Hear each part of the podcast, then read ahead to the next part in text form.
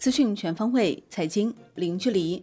各位听众，早上好！今天是二零二零年九月十五号，星期二。欢迎收听由万德股票特约播出的陆家嘴财经早餐。首先来看环球市场，美国三大股指集体收涨，道指涨逾三百二十点，纳指涨百分之一点八七，标普五百指数涨百分之一点二七。美国运通涨百分之三点七六，波音涨百分之三点一五。苹果涨百分之三，领涨道指。科技股涨跌不一，特斯拉涨百分之十二点五八，美光科技涨超百分之六，英伟达涨近百分之六，奈飞涨超百分之一，甲骨文涨百分之四点三二。甲骨文确认与 TikTok 所有者达成协议，成可信技术提供商。欧股收盘涨跌不一，德国 DAX 指数跌百分之零点零七。法国 C C 四零指数涨百分之零点三五，英国富时一百指数跌百分之零点一。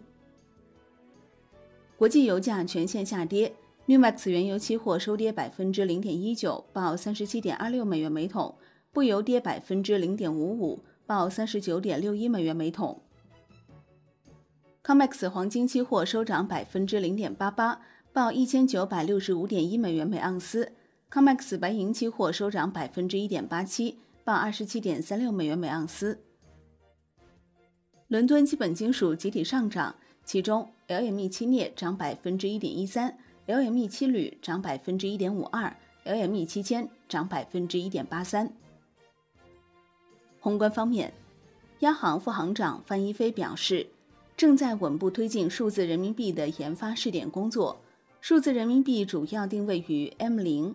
应坚持央行中心化管理，发行和流通要按照现金进行规范管理，并遵守大额现金管理及反洗钱、反恐融资等法律法规。央行公开市场九月十四号开展八百亿元七天期逆回购操作，当日有一千亿元逆回购到期，净回笼两百亿元。云南瑞丽市召开新闻发布会，宣布采取有关紧急措施。有效阻断疫情扩散传播路径，具体措施包括对瑞丽城区全员开展核酸检测，全市城区人员居家隔离。国内股市方面，A 股震荡收高，创业板全天高位运行，第三代半导体等题材股表现突出，长春高新放量跌停打压医药股，创业板综指收涨百分之三点一，上证指数收涨百分之零点五七。万德全 A 涨百分之零点九三，成交七千六百一十亿元。北向资金全天净卖出三十一点四三亿元。恒生指数收涨百分之零点五六，中国联通升逾百分之五领涨。科技股继续反弹，恒腾网络连续两日大涨，收升逾百分之二十九。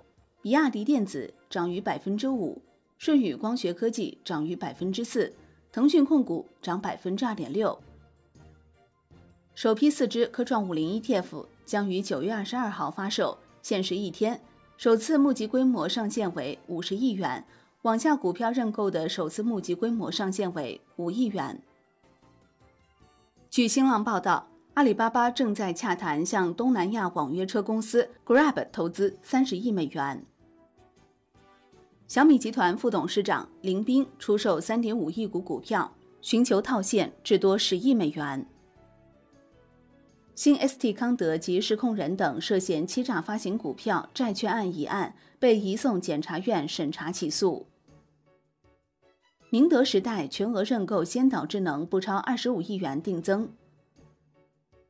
金融方面，央行副行长潘功胜回应商业银行试点控股或者设立证券公司表示，我国金融业应当坚持分业经营、分业监管。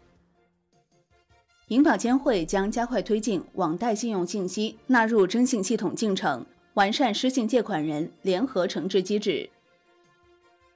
楼市方面，统计局数据显示，八月份各线城市新建商品住宅销售价格环比涨幅略微扩大，二线城市二手住宅销售价格环比涨幅回落。成都出台房产新政十五条。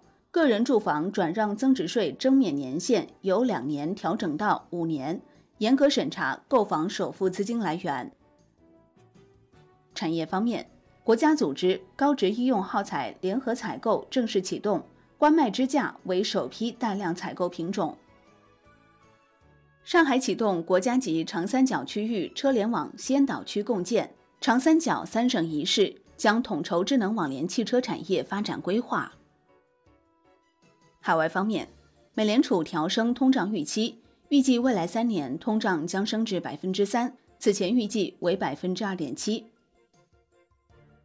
日本内阁官房长官菅义伟当选为新任自民党总裁，将接任安倍晋三成为日本首相。欧洲二十三个汽车行业协会呼吁避免无协议脱欧，称英国无序脱欧将使行业未来五年内损失一千一百亿欧元。国际股市方面，甲骨文版 TikTok 赞美业务解决方案出炉，甲骨文将成为 TikTok 合作伙伴。负责管理 TikTok 美国用户数据方案不涉及 TikTok 出售及核心技术转让。商品方面，国内商品期货夜盘多数上涨，其中热轧卷板收跌。上期所表示，自九月二十一号起，原油期货 SC 二零一零合约的涨跌停板幅度由百分之八调整为百分之十。债券方面。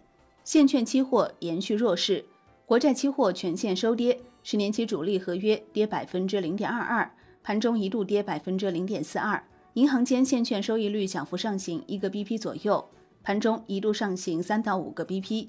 银行间资金面稳中偏松，主要回购利率变动不大。外汇方面，在岸人民币兑美元十六点三十分收报六点八二三五，较上一交易日上涨一百三十四个基点。人民币对美元中间价调升二十八个基点，报六点八三六一。好的，以上就是今天陆家嘴财经早餐的精华内容，感谢您的收听。获取更多专业资讯，请打开万德股票 APP，也欢迎您关注转发哦。我是林欢，我们下期再见喽。